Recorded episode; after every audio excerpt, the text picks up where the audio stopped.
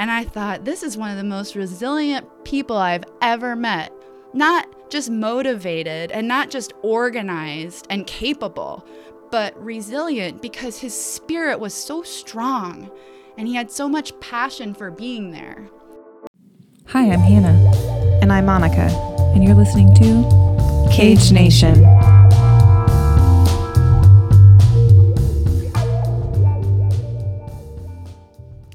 So, welcome back, listeners. Hi, welcome. We are very excited to have our guest on the show today, Sarah. Um, we were just talking about how he's going to inter- introduce Sarah because um, she does a little bit of everything. Um, so, Sarah's here today to talk with us about her work with community organizing. She also teaches in the community and has a lot of different ideas and perspectives about the criminal justice system in general. Um, so, welcome, Sarah. Thanks for being here. Thanks for having me. Um, so, when you think about uh, the question, when does a person's sentence end? What are some things that come to mind? Hmm. Really, never. I mean, I think the the consequences of being incarcerated are a lifetime of dealing with that incarceration and its impact on the connections that you have with your friends and family. Mm-hmm. So the way that you see it is there isn't really an end date. No, no end date. Sarah, do you think there's a start date for people? Um, that's a great question. Um, I'm a sociologist and I tend to see the world in social patterns.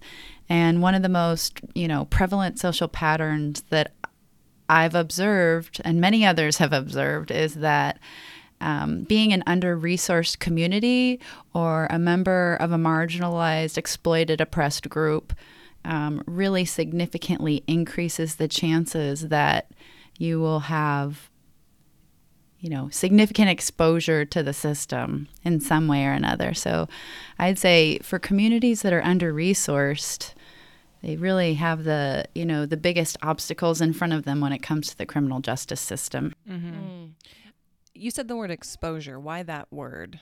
The pattern of policing is one that begins from birth.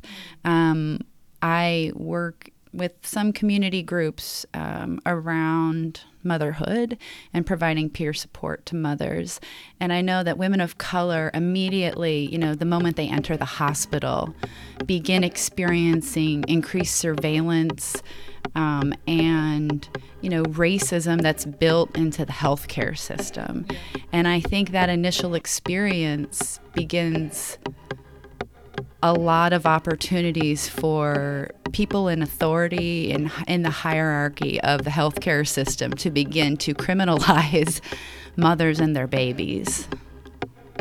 So really you're talking about from the day someone's born or even before then that there are these patterns, um, that there's intentionality behind the system for those patterns too, and they really begin right from there. Yeah, it doesn't necessarily start when someone's arrested. Yeah. No. And you know, this isn't to look to any individuals or groups to blame them for that exposure. It's the system that creates a heightened you know, surveillance and monitoring of people who are poor and people of color and marginalized groups. And there's really no escaping that in today's modern society. You know, the technology to monitor people is everywhere. Mm-hmm. Yeah, kind of like everything that we do is yeah. tracked in some way. Yeah. Yeah. So, on our podcast, Cage Nation, um, we're talking about prison reentry and what interests you or what, what draws you into that concept or that topic. Well, when I think about, um, you know, the experiences of people in prison, it's being removed from society and being institutionalized in a way that removes your identity and connections. You just become another body in a cell, in a space that's organized around this hierarchy. And at the top of the hierarchy, you know, is a white supremacy, um, patriarchy. And other aspects of the system. And so I think that once you're out of that institutionalized context, it takes a tremendous amount to recover just personally your identity and your connections with people that are important to you. But beyond that, you know, all of the civil rights are taken away. You know, having the ability to have any political options for voting's gone. Being able to find a decent job that pays a living wage is incredibly hard. Um, having a job that provides health care or just, you know, the, the tools that we need to stay mentally healthy and physically healthy aren't there. And then, you know, housing insecurity is a problem for everyone in the Pacific Northwest, Oh, but yeah. most especially people who have, you know, recently been released from incarceration. So, you know, the obstacles and the complexity of the obstacles is significant, you know, for everyone. Um, and so I think the process of, of reconnecting with people in community really starts from, you know, empathy, compassion, kindness, and not otherizing people because they've been in prison or because they have a felony conviction on their record. You know, that's a cultural shift. And that cultural shift happens before political shifts happen. So, you know, we're seeing that today with a lot of the movements that are the social movements that are happening around, you know, incarceration in the prison system and and ICE, you know, immigration custom enforcement. So we're seeing a lot of convergence of ideas about you know, locking people up because they're under resourced doesn't solve the problem.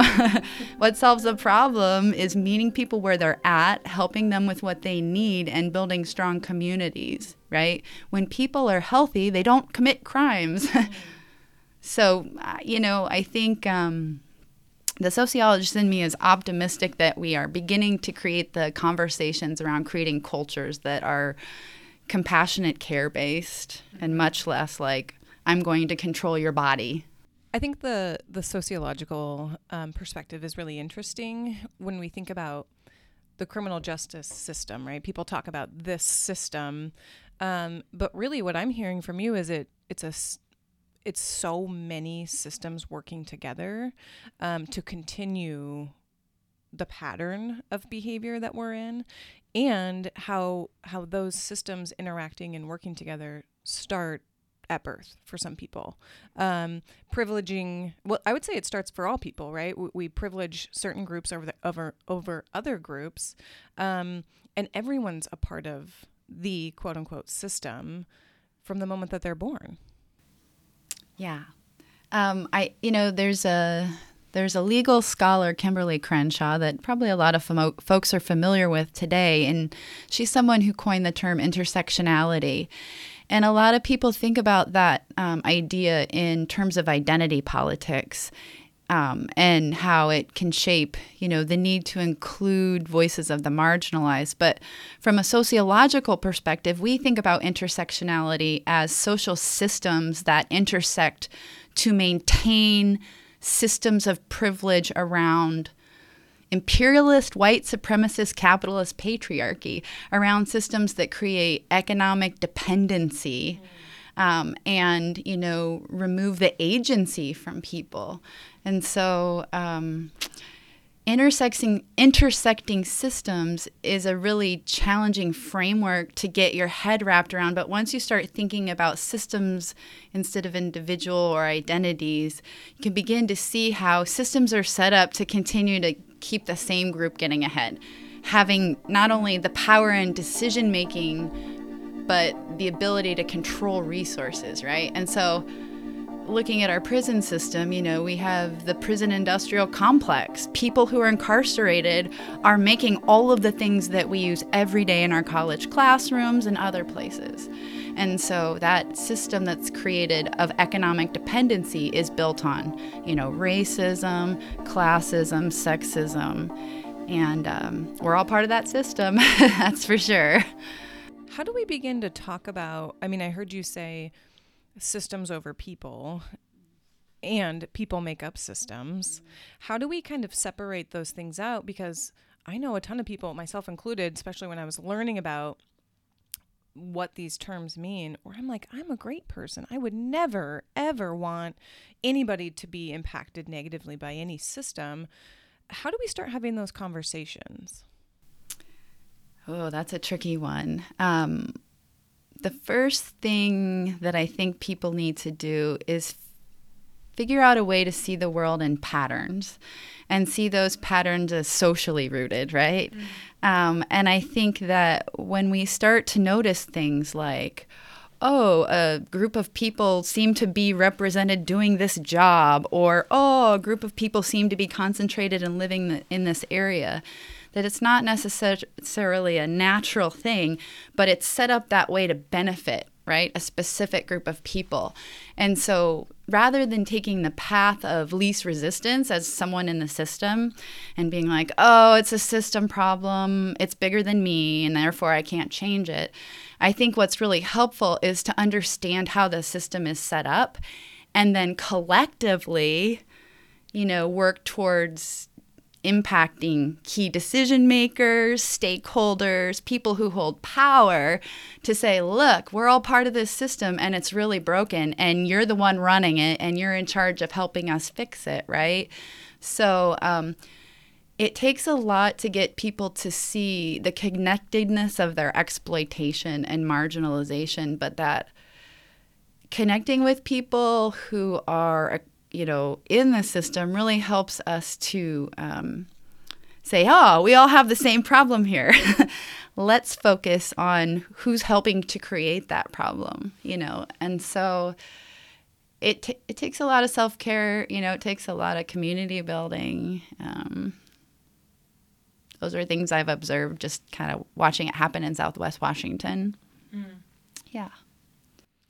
As you were talking, I was thinking about a a moment that I had uh, working in the system inside, and um, like Hannah was saying, I had tried to justify out lots of different things for myself, and maybe that was a part of survival in that system to be like, well, I'm doing good work, and like mostly things are fine, um, and uh, it was easier and it was more comfortable to put on those blinders. I could, I was also afforded that with a lot of the privilege um, that I have in the world. But there was a moment um, when I, uh, several years ago, I walked into um, segregation basically. Um, it's like the most secure part of the prison. It's like a prison and a prison and a prison. Um, so it's very controlled. And when I walked in, um, they everyone who was there were um, young women of color, and I couldn't I remember this moment and it's so vivid for me and I thought of it when you were talking because I couldn't there was no reason I could come up with in my mind in that moment to explain that away. You saw a pattern. Yeah. And, and you didn't there. know why it was there. No. Yeah. And it was right in front of me. There was no denial. There was I couldn't say there was no coincidence, right? I couldn't say, well, the timing or this or that. It was like these are all young women of color literally locked up. I remember everyone was in a cage, um, and I thought, this is um, this is a different reality than I've been experiencing for as long as I've worked here. It gives me chills to think about that. Yeah. Yeah, it was this very startling moment, um, which represented so much. I could see these women, I could see the individuals. You know, I understood it, but then conceptually, I had to, I had to. I was faced with um, kind of peeling back the layers of like how could this be? This moment that i'm sitting here in this position like how could this be? And that reminds me a lot of what you're speaking to as far as systems. We've mentioned several systems already healthcare system criminal justice system even immigration um, however you want to think about that. So um, these are really big topics that are hard to break down and also frustrating because it's like we we're faced with having to make it palatable for people. Like how can people digest this information? Um, and that's tough. Yeah. I think you know engaging in conversations that are rooted in experience is the beginning of connecting with people to build community to you know leverage against stakeholders. Um, i have very ironically had the experience of being called to grand jury duty in Washington County wow. this um, month and did everything I absolutely could to get out of it, and the judge wouldn't budge. So it just shows you, you know, how much authority. our judicial system has over an individual's life, right? Like we just don't get a choice. And so, um, I showed up the first week and with six other folks, you know, had to spend the day listening to a whole different group of district attorneys for the state of Oregon come in and uh, show us the evidence and show let the witnesses testify, mm-hmm. and then decide as a jury whether or not there was enough evidence to convict to, to sign a bill to say yes this should you know go to trial. So with with great visions of resistance. I walked into that that grand jury. You know, I was like, I'm taking notes. Right. I'm going everything I'm going to talk about. Down. They're going to know about. Right? I've been preparing for this yeah. moment my whole life. So you know, the the first thing that struck me was just how invisible the whole process is. Mm. It is another check in the system of, of a whole system that's you know skewed towards uh, white supremacy, but I think that um, just the initial training that the jurors got was just built with implicit bias. Um, the deputy DA came in and was chit chatting with us about lunch options and pointed to a large um, file folder in the middle of the table. And he said, See that black thing over there? That's got all the menus for lunch. There's not really anything to good, good to eat in Washington County. I've tried. And I just thought that really set the tone for his um, view of the world, you know? What do you think he's saying in that moment when he said that? I think that he really sees the world in ways that are um, constructed around people of color being criminal. and it just bled through in his language. And it was confirmed a couple minutes later when he was explaining that he would hand out the um, the jury voucher sheets that he gives out and signs to give to employers. And he said, You can give this to your employer or your spouse, whoever you need to prove to today that you're here. oh. And so, you know, in in our grand jury, there are all women except for one man.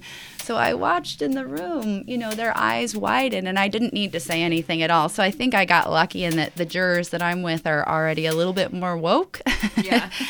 but you know. Um, from there, we just, every time we deliberated, we discussed all the problems, you know, the implicit bias, the problem with the, uh, the FTAs, the uh, failure to appears and the affidavits. And you know we talked about the composition of all the district attorney, attorneys that were coming in and presenting data and information. And we noticed the different way they interacted with you know people who didn't speak english as a native language when they were witnesses and how limited they were. You know in, in just every way i think our room was able to begin to see together all the ways that the system is so broken and so this has been our third week, and now we're at what do we do about it? Mm-hmm. because this last week it's been just a series of domestic violence cases, right? And so when you hear these stories of women and children being beaten, of course you want to put people away. But when you think about and hear about the people who are who are acting on the violence, they are as hurt and as traumatized as everybody else. Mm-hmm. You know, they've suffered from sexual abuse and they've suffered living in poverty and they've suffered all sorts of things. And I think they just don't have the resources and tools, right? And so we've begun the conversation. The jurors have begun the conversation. Each time an officer walks in and presents evidence and there's a child involved, we ask, What resources did you give that child? Every time. And so building that, you know, human connection and changing the interpersonal relationships that are happening in the hierarchy of the grand jury, I think is nudging people along. And so that at the end of this process, maybe we'll all have figured out a way that we can together, all six or seven of us, say, Judge, there's big problems here, you know? Mm. So that's what I mean about, you know, not taking the path of least resistance, but realizing I'm a part of the system I, I can't figure out a way to escape being a grand juror and being a part of incarcerating more poor people, you know? But at the same time, I know if we want long term change, we have to find a way that's going to engage the people who are in charge, right? And what I heard is that from you you saying that is really that resistance can be in in changing the quest the question. You can you can have um, or be resistant to the multiple systems by just asking a question in a different way, reframing who is responsible because uh, from a systems approach, we all are responsible. Yeah. Yeah, framing is so important and that's, you know, that's really how we gain, you know, shared meaning and shared meaning is what we need if we're going to act together. So I think, you know, having the ability to frame things for people that shows them how we're connected in the system is a really powerful tool that that if you develop it, you know, you'll be a great community organizer, you know. Make some change. What does community organizing mean and what's been your experience with community organizing? Mm. Um, my experience with community organizing has always been that I've tried to build it into the classes that I teach. I teach sociology classes at a number of different community colleges and universities um, in a number of different communities around the Pacific Northwest. And I think that um, organizing means having people come together around a shared problem and finding shared solutions. And oftentimes that doesn't mean having to go get extra resources, but it just means, you know, working together, we can build something bigger and better than if we worked individually. Um, Émile Durkheim was a sociologist that talked about, you know, how society is unique and that we create things bigger than what we could if we worked individually. And so having that perspective of, you know, sort of like a rising tide lifts all boats is really the framework I take to community organizing. And then I always start with like, who are the people that I'm closest to? Uh, usually it's students and family members and friends who are parents of children who's plays who play with my children and so starting with your own community i would say is the really best approach the the ways community organizing fails is when someone from the outside comes in and tries to tell people what to do. And I think that's a model of community development that we're kind of used to in the United States, but you know, I think of community organizing much more like can happen in any community with any resources. It just means people creating that shared meaning and understanding the framing the problem and then just figuring out what they're going to do about it. What does that mean to have an outsider come in? Like, what does that look like? We have that connectedness, but we don't see each other as connected, right? So we have these communities that we kind of define with, like in settler colonialism, where the boundaries are the fences, or the boundaries are the state, or the boundaries are the city, the metro versus the county, right? And so outsiders to me are people that are outside of the place that you call home, right? The place where you buy your groceries and you take your kids to play and you know, you navigate traffic for work and you walk your dog and so outside of your community are people who don't live there, but who come in and extract resources from your community that benefit them and not everybody else in the community, right? So, um, perfect example is I've worked with a lot of um, high school students in Vancouver and Kelso, Washington, and many of the people who teach and who run the administration at those schools live in Portland. Mm. and yet the students and the parents live in Vancouver and Kelso. So there's a really huge disconnect when there are um, student conflicts, you know, when they're when the tensions of the community find their way into the classrooms among student groups. Um, when the principal tries to tell people what to do, it doesn't work. When students are given a space to connect and say, This is what we're pissed off about. How are we going to fix this? Let's organize an event. Let's have the event. And the principal says, I support your event. you know, that's a whole different way of organizing. And so, people who are in positions of privilege and power, like myself, you know, a cis white middle class woman living in the Pacific Northwest, we have to see our role in the hierarchy and make space for it's not my job to tell you what to do, but I'll be with you. I'll be an ally, I'll be an accomplice.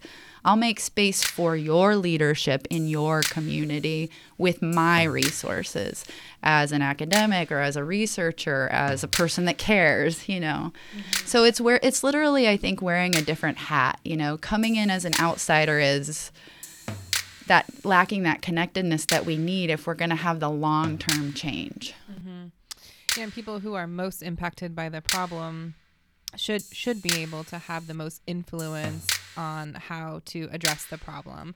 And a lot of times it's the opposite. The people who are least impacted but have the most power in the situation are making decisions about those folks. Absolutely.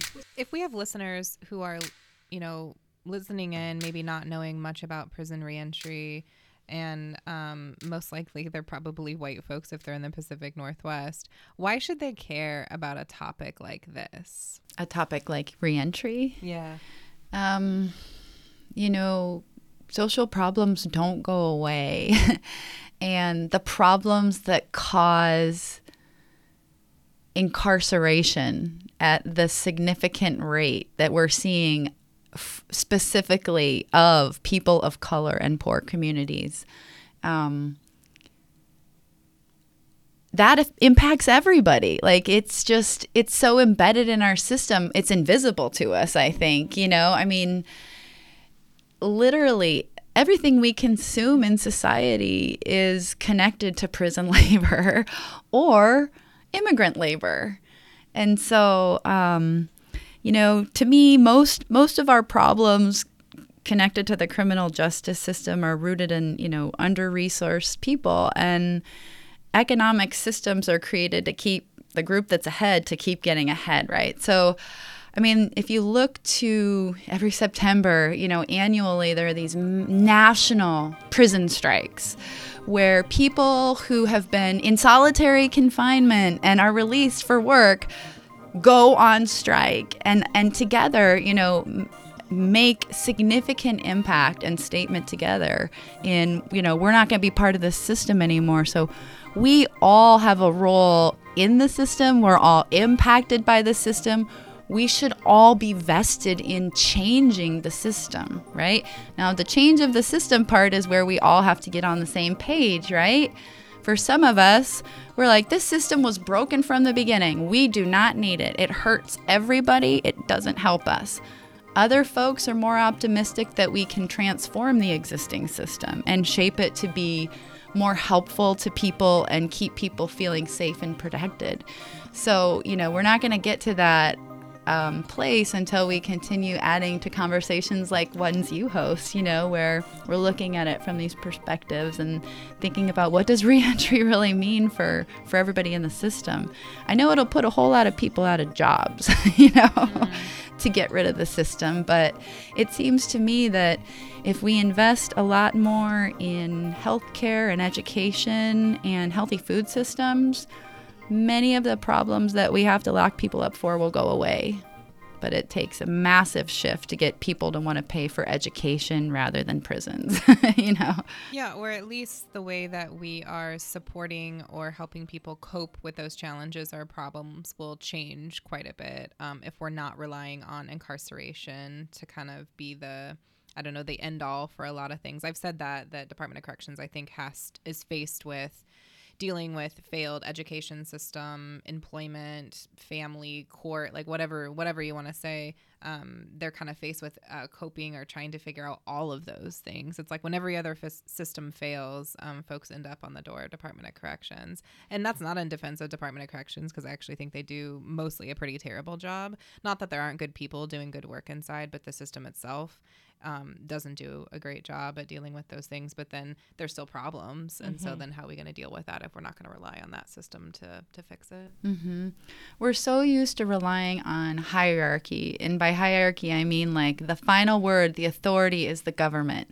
We don't get a say about the speed limit. We all have to follow the same speed limit for safety but we don't all feel the repercussions of speeding. Mm. you know, that isn't an equitably distributed outcome. Some of us get more ticket tickets. Some of us are at higher risk of dying of an accident because our car isn't well. You know, like there's many different outcomes.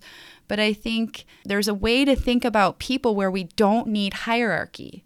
There's a way to think about people where we don't need to call the police. There's other mechanisms that we can create and value culturally. And if we can educate and train people to get to, used to doing that, then we don't have the the criminal justice system will die you know like mm-hmm. will be the choke point in in the system um, let me give you an example of what this looks like in real life So I teach an intro to community development class um, at Portland State. And in the urban studies and planning department, you know, we're training people who will one day be leaders in creating government and community development. And in one of my classes, I had a young African American student who came up to me the very first day of class and said, I'm really sorry if I'm going to be a little bit late this semester, this quarter, but I am sleeping under the Morrison Bridge. I'm living off my FAFSA, and I put in, I've got a 4.0 from Mount Hood, and I've transferred here, and I just can't afford rent. And I'm able to make it. I live out of the locker that the student services provides in the new rec center where I can shower. And I can find places to stay awake and do my homework all night so that at 6 a.m. I can come to campus and sleep on campus and get rested so that by 2 o'clock I'm ready for class. And I thought, this is one of the most resilient people I've ever met.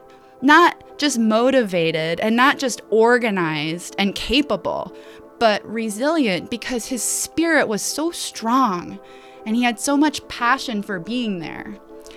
And so I spent, you know, two weeks just really frazzled thinking, what am I going to do? How can I help this person?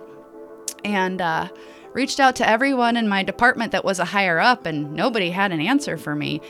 A lot of po- folks were, you know, saying, "Is he 18? Could he go to youth, foster youth?" And I just thought, you, you guys are all so clueless, right? So a big snowstorm came in Portland, and at the same time that that snowstorm happened, I had a friend who was out of the country on a trip and her home was vacant. And I took the risk and I asked her, I said, I know you're out of town, but would it be okay if this student slept here just through the snowstorm? And she said, I don't have a problem with that at all. And so, you know, a couple weeks through the snowstorm, my friend gets back. Well, she's got another property and she's totally capable of giving him a living situation where he can afford to pay when he's getting his financial aid. And I thought, this is crazy that this is happening so easily. All I had to do was think of an alternate solution than giving him a shelter resource or dropping him off at the, sh- you know what I mean? Mm-hmm and it didn't take a lot of work either. And so the the really beautiful part of the story is this student has been housed since late March. Um, has continued their classes uninterrupted and was able to find a roommate who runs a food cart on campus whose brother was just deported and was looking for a roommate. So, in this just miraculously humanly connected way, all these things have worked out. And I don't know how long they'll work out. You know, there's probably been bumps along the way, but nobody needed to call the police because a young black man was sleeping under the Morrison Bridge. Right. Now, the follow up to this story is this summer, we received, the adjuncts and instructors in the department received an email with a picture of a woman who's banned from campus because she's been sleeping in the hallways and removing the posters in the hallway. And so police have said that she's not allowed on campus anymore. And I thought, well, here we go again. You know, here's another person sleeping on campus that's been criminalized. And I reached out and I said, you know, how's this going to help anybody? This woman hasn't harmed anyone. She hasn't threatened anyone. She's, and so, you know, that's a work in progress. But each one we take one at a time and we find out who are the people around here that care. Because in that hallway, there are people that walk down that hallway that care. But we don't need to take that person that doesn't have a place to sleep and have them end up in Multnomah County Jail. you know, it just it's not going to help anybody. Right. Except the people who are running the jail maybe, you know. So mm-hmm. I don't know, it's it's it's a challenge it's to meet in between the system and the interpersonal. But if we if we get rid of the hierarchy, right? If we say, "All right, I'm not in charge. I'm not going to tell you what to do, but I'm going to be with you. I'm going to help listen to what you need." I think it's just a different way. I don't know if it works in, you know, high security prison systems, but outside in the community, it works. Yeah, and it also takes being innovative and creative. And then you also mentioned a risk, right? Asking your friend, like, that's a risk because you don't know. Someone could make a lot of assumptions about who that person is on the streets or um, have kind of a fear based reaction. Um, and based on media or just what they think or whatever. And also the idea of what we term or identify as safe. I think safety is a really coded word for a lot of different things. Yeah. especially for white people. Yeah. Yeah. It also, I mean, that story I think is so profound. I, I think it's profound partly in that it's it's not an anomaly. I mean, there are so many students who have nowhere to go, nowhere to live. Um, I remember being a college student and, and having a lot of people in my classrooms say like, "Yeah, I just got out of my car. My car's parked a block away. That's where I sleep." Um, or you know not having any food and so i think when we start thinking about community organizing oftentimes white communities think like let me help this community let me go in and and do something really nice right this like charity idea but really it, i hear you talking about these interpersonal interactions these these relationships that we build and how what struck me also was how easy it was how much work it wasn't for you to get this person support it wasn't i mean it sure it took some of your time it took some creativity but it's not that hard Yeah. I think you're really onto something because the connecting this way builds social networks. When we operate in the hierarchy from a top-down approach, everything's what you tell me to do. But when we work within our social groups and we connect our social groups, we create networks of new opportunities and resources, right? So, you know, your your best friend's important to you, but your best friend's friend that you kind of know is really important to you because they have a whole nother social group behind them, a whole nother set of ideas and resources and potentials for action. And so that connectedness has to come horizontally rather than from a place of vertical, you know? Yeah. Yeah, I was talking to someone the other day and they said every person brings with them the stadium of people that they've ever known or interacted with. And I think that's when we think about community in that way, we are so much more connected than we think we are. Um, and there are so many more resources than we initially maybe just think off the top of our head, like that shelter. Like, well, that's not going to work in the long term, right? That that's not going to be productive in the long term. It's not sustainable. No. I think um, even doing this project, um, this podcast, and organizing about what we wanted it to to be about or not be about um, has allowed us to see how many people have interest and support. People who have reached out to us who are loosely connected to the work, or maybe they grew up in a family, or maybe they're in a classroom, or kind of whatever. Maybe they're just in the community and have interest in this subject. And it's been surprising to see the variety and the diversity, the kind of all walks of life who have said, "I'm really interested in your work," um, and maybe they want to be a guest, or maybe they just want to listen and follow us. But I've really appreciated that because really that just started with Hannah and I deciding that we wanted to do this. Um, we didn't create a whole community to do it. We just started with the two of us, but we brought along um, a lot of other folks. And in that, through this, uh, we've created more. And that's been really impressive. For listeners who are largely white, um, we have three white women in the room, three white educated women. What does white supremacy mean, and how does it impact the the systems that you're talking about?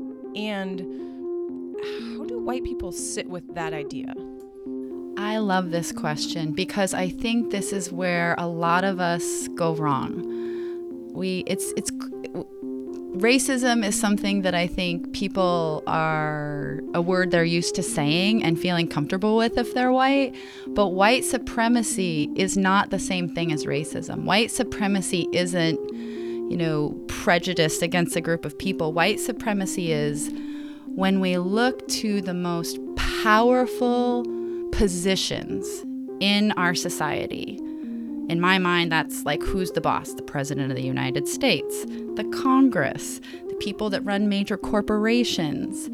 When we look at the composition of the people that fill those powerful positions, they are white men, white Christian men. And so, one way to look at white supremacy is to measure it who has the most powerful positions, who has the dominant role in society, right? So, if you pull up, you Google the presidents of the United States of America for any child and open it up and you look at the images and say, what's the pattern? The kid's going to be able to find the pattern, you know? we're not really taught to think about the presidents like that in public education. We're supposed to memorize who they were and what year they were president, but we are taught to see that pattern as invisible. So, one, white supremacy centers whiteness as being the dominant, most powerful decision making group. The other two things that I think white supremacy does is it uh, centers whiteness as the standard for comparison, and it centers whiteness in a positive light. So I I do this exercise in my classes where I show Vanity Fair magazine's headlines for two sexual predators um, Vanity Fair is a pretty liberal, you know, popular culture magazine. I don't subscribe to it, but it, it makes the news feed once in a while, you know? Yeah. So there are two men who, in very recent history, have gone from being very rich and famous to doing really bad things and, you know, suffering the consequences of that. So one is Mr. Matt Lauer, and now Matt Lauer's made the news again recently, but that's that's just recently. But originally, Matt Lauer's story is that he was this, you know, handsome white male anchor for NBC and the Today Show. family guy. E- everybody's grandma on Sweet 16 came from Matt Lauer to hang out in the streets of New York, right? And then we have Mr. Bill Cosby, who was, you know, I'm a child of the 80s. I remember the Cosby show and the, the jello pudding commercials. And, you know, Bill Cosby was the middle class African American doctor who, you know, had a great family and was comedic. And so within the last few years, both of these men have been publicly outed as being sexual predators in ways that are it's just absolutely horrific. It's it's not just even a question of oh I was uncomfortable. It is they are absolute predators who are rapists, right? And so Vanity Fair did a couple of articles around these men. And if you just Google Vanity Fair Matt Lauer and Google Vanity Fair Bill Cosby, the headlines that come up and the pictures that come up in that magazine representing those se- sexual predators is vastly different Matt Lauer's making his comeback. He's mm. seen in an image shaking hands with grandma, and there's a little girl in the background for her sweet 16 party, right? And this is after he was, you know, removed from NBC. Wow. Now, the same magazine cast Bill Cosby as, you know, drugging teenage girls. And the image is with a group of other black men who have very upsetting looks on their faces and we don't know who the black men are. We don't know if they're security or if they're his attorneys or what. It's just a group of black men right? And so we can see the framing in the corporate media around this idea that white is good white is positive white is safe and everything else is the comparison for that right? The standard. And so that's how I look at white supremacy. White supremacy isn't this tokenized multiculturalism of, you know, include this group here and there. White supremacy is our systems are set up to maintain the same dominant group of people right? And we're seeing that happen over and over again over in history. So we know they've set the system up pretty well. Yeah, absolutely. What I think is important to to note within that is white supremacy identifies whiteness as an individual um, either success or failing, right? It's it's one person. But when we talk about systemic and institutionalized racism, we group people together based on their grouping and say it's a group failing or it's because of their identity that that they you know did whatever. Um, whereas with with Matt Lauer, despite you know all the stuff all the horrific like you said things that he has done still is in the public eye is not incarcerated. Um, and and when we look at the treatment even just the the visibility of both of these men it's very clear that Matt continues to experience uh, tons of privilege. Yeah. Yeah definitely. There, I mean, you know, Matt lost his job, but Matt's got a lot of other gigs. and Matt's not in jail. and so Matt's privilege continues. You know, totally agree with you there. Although more recently it's come out that uh, there's somebody else that's accused him of rape, and it looks like Matt might be drugged down for a little bit. You know, it'll be interesting to see him come back up bobbing for air. Maybe vacationing in Martha's Vineyards again, whatever it takes for him to get his mental health back, you know? Sure, sure, it's that individual problem. yeah, right, right. How do we understand white supremacy and then the alt right? Mm, that's a great question. I think. And what is alt right for people who, who yeah. Um, you know, I'm 43 years old, and I think of the alt right as sort of the contemporary KKK. they are the far, far, far edge of zero tolerance, zero safety, zero trust of anyone, of other people, of other communities, of government. And I think the alt right uh, are a group of white men who are feeling threatened and who are feeling the impact of global capitalism, right? I mean, when you start experiencing um, your community shifting because of things like gentrification and urban renewal, and you know people from what you have always thought of as your community start moving in hostilities increase significantly when there aren't other resources, right? And so we have seen this in Kelso, Washington. Um, you know, it's up there just on the river. It's got such an industrial legacy, you know, several generations of people doing the hardest work in the crappiest conditions, leaving, you know, a, a, a, legacy of pollution. And yet it's their space and they want it and they don't want to have to tolerate, you know, um, refugees from the Northern Mariana Islands who are being displaced because of the militarization of their homes by the U.S. like they don't want to see those connections, right? So I think. Um, getting getting to the original like land and resources like having conversations with people around you know I realize that this is your space and that you want to have a gun and you don't want anybody else here, but like, what was the space before you were here? You know? Um, I find the alt right very dangerous. I find them violent. I know there are various groups surrounding Portland and Southwest Washington. Um, groups that we've kind of organized around are, you know, Patriot Prayer and some of the activities with Joey Gibson um, and the Proud Boys. They have, you know, left a footprint on Clark County Sheriff's Department. Um, they have beaten up a teenage child at the mall. Um, all sorts of things happening in the community that are impacting um, people from the alt right. So, I, you know, the alt right are just under resourced people like us, but they've internalized this hatred as a way to think that they can get ahead, you know, and I think it it takes a lot of work getting to that human connection, but you know, I there's like a dozen different groups around here. We pass around a sheet at some of our events that show people the symbols because if you see them in like graffiti tags or people's tattoos, then we can create community watch and community surveillance and we can begin to build a legal case against the individuals in our community but I think it takes much more regional efforts, you know, like Cider Riot and the police and all of that to really do the work of removing them permanently from our community. But I think, you know, community organizing gives us space to manage the alt right in ways where if we get enough communities around it, they don't have anywhere to go.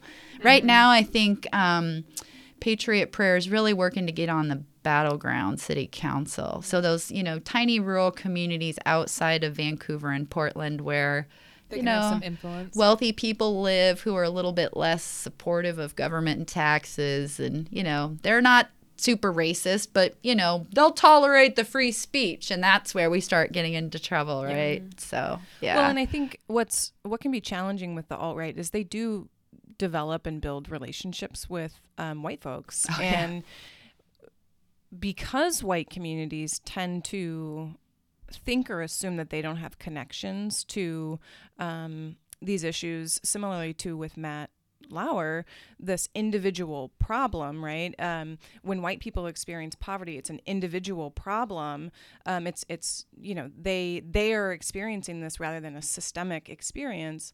Um, the alt right does come in and they they can really infiltrate, and I'm using that word specifically, um, communities that they are ahead of time targeting. It's not like this, oh, I just met, you know, Joey at the store. It's they're intentionally targeting communities for a reason. Yeah. And, you know, over the last couple years, they've acquired more funding. I mean, there's very clearly people in Washington, D.C., who are providing resources to people like Joey Gibson to travel between Seattle and Berkeley. And that's, you know, that's his just place that he's trying to travel and spread his evil. So uh, they are they are they do have some tools. It's interesting. Their tools aren't nearly as good as ours, but you're right that it's tricky situation. really tricky.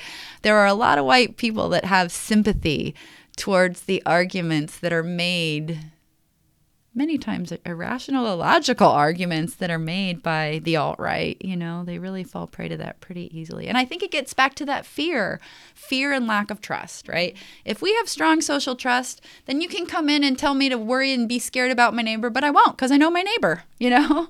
Mm-hmm. I won't need to call the police and be afraid because I've talked to my neighbor. yeah. Yeah. I'm really impressed by, um, the amount of energy and effort that you have behind this work and mm-hmm. like the various venues that you also get to exercise this. So I know um, I was thinking like I was like, gosh, I think I can't believe she wasn't my teacher. By accident, you know, I, I grew up next door to sociologists, mm-hmm. and when my family had its own dysfunctional trouble and stuff, they were my auntie and uncle, and I mm-hmm. think you know planted seeds in me early to see the world in different ways, but. I'm an adjunct, which means I'm nobody's agent. I'm a free agent. And that gives me a lot more voice. I have a lot more academic freedom and I don't have to worry about, you know, my funding stream because I'm doing it with community. so there's it's a precarious situation, you know, I don't have job security or get paid to do it, but like you have to do what you love, right? What's Absolutely. our purpose in life is yeah. to find out what we want to do, right? So what does the prison pipeline mean and how do you kind of see your your footprint within that it's awful. It is so sad to see small little children criminalized. It breaks my heart and makes me cry whenever I see it happen in my children's school. And I remember the first year my oldest son was there, kids were lined up in the hallway to do an activity, and there was a janitor there. And the janitor walked up to the one smallest child in the whole group, a little black boy, and said, what are you doing here? And, you know, that kid had every right to be there as everybody else, but it was just immediate that he was otherized and that the tone coming from the authority was one of threat. And uh, I think those are the things that begin the school to prison pipeline. I think that when you are in a place where everybody is not like you, you know, like the administrators, the teachers, Going for the most part, right? For the most part, are are white middle class folks who aren't living in that community when they are the ones who are teaching you. They don't have that connection that that kids need to fill their cups, you know. Schools are becoming more draining than they are cup filling. And they're just another example of what under resourcing important institutions does, right? Like when teachers have to teach 35 students and Chromebooks become the teaching tool, um, and you know, young children aren't taught socio-emotional learning skills and all that. It all plays out in these ways where the group that's continually impacted are are the youngest children of color, right? They're the first ones to be penalized, the first ones to be disciplined, the first ones to be stigmatized as having a behavioral problem, the first ones to be referred to for medication. You know, nobody stops and says, "Hey, you want to take 15 minutes and have a snack? you want to go lay down and take a rest? Hey, can I sit with you and help you feel better for a minute?" Teachers don't have the resources to do that now. But if we had those resources, I think it would make a difference, you know? But that school to prison pipeline is just heart wrenching because it just goes through all of middle school and high school, you know, and at some point it stops being the police off it stops being the school resource officer you're talking to and it becomes you know the metro police or the county sheriff and mm. it's really hard to get out of that system yeah know? once you're in it yeah, yeah for sure yeah i think you know part of unveiling the complicated is like getting us different angles different perspectives of the system right? Like what you're doing with your podcast like people who've experienced it from working in it, from being incarcerated in it, from community organizing, you know, that that helps us understand how to find the choke points. I think of it as choke points, right? Like plumbing systems are vast and intricate, but it mm-hmm. takes one clog mm-hmm. before it really screws up your plumbing. and when the plumbing gets screws up, that's the opportunity to build new. So we need people to help clog the system, i.e., people of privilege working in the system saying, you know what, this isn't working. I'm not going to do my job this way. But we also need people in the system who are impacted by it saying, here's how we're going to make it better. This did not work for me. Look at, you know, look at this impact. So I think uh, building that narrative around how complicated the system is is all we can do, you know. How would you inspire white communities or white white individuals to lean into that discomfort that might come by either resource sharing or stepping aside or allowing someone else to be an expert in, in whatever that looks like? Oh, it takes doing a lot of homework. You know, you don't want to put that responsibility on people who are exploited in the system, right? To educate you. So, for me personally, reflecting, you know, when I made conscious choices to be anti racist and be an accomplice and remove the patriarchy from my interpersonal life, I went to connecting with women of color that I had known previously and just started building the closest, richest relationships that I could with them, you know? And now I think, you know, three years later, having set that intention, like if Facebook's any measure, I look at my network, it's all women, you know, and we're all talking about the same thing and sharing things that contribute to building the conversation and connecting. And it's beyond Facebook, you know, that's a bad example, but I just think it was like a tangible, like, wow, all these people are gone, and look at all these people I've added to my life. And and then also as a white person, just listening and listening and listening and listening and not white splaining or mansplaining or telling people about what you know really takes a lot of listening and showing up. And in community organizing, if we show up, we show up with reciprocity, right? Like we don't just show up one time. We invest in relationships and so we make our weak ties strong. Like you're my friend of my friend. Well, now we're going to be really good friends, right? So, strengthening social groups and social networks is the best social tool we have, right? Yeah. You said anti racist. Mm-hmm. Um, so that's getting back to like understanding white supremacy and thinking about how diverse our country is and how people who should be in position, people in positions of power should represent that diversity. And so for me, being anti racist is literally devoting my time, energy, and resources to scaffolding the projects and programs and ideas of people of color I'm close with. So, finding the organizations and groups in my community that are doing the work, that have the values and mission of the long term, and just spending my weekends doing that work, you know, less vacations for me, more community work with others, mm-hmm. you know, and and I don't mean others with a capital O. I mean with people in my community. Yeah. Yeah. People that you're close with. Yeah. Or that you know. Yeah. It, it's really it's not um it doesn't feel good if you come as a stranger. You know, you have to start from a place of connection if you want to build stronger connections. So, mm-hmm. yeah, I think that would be my advice.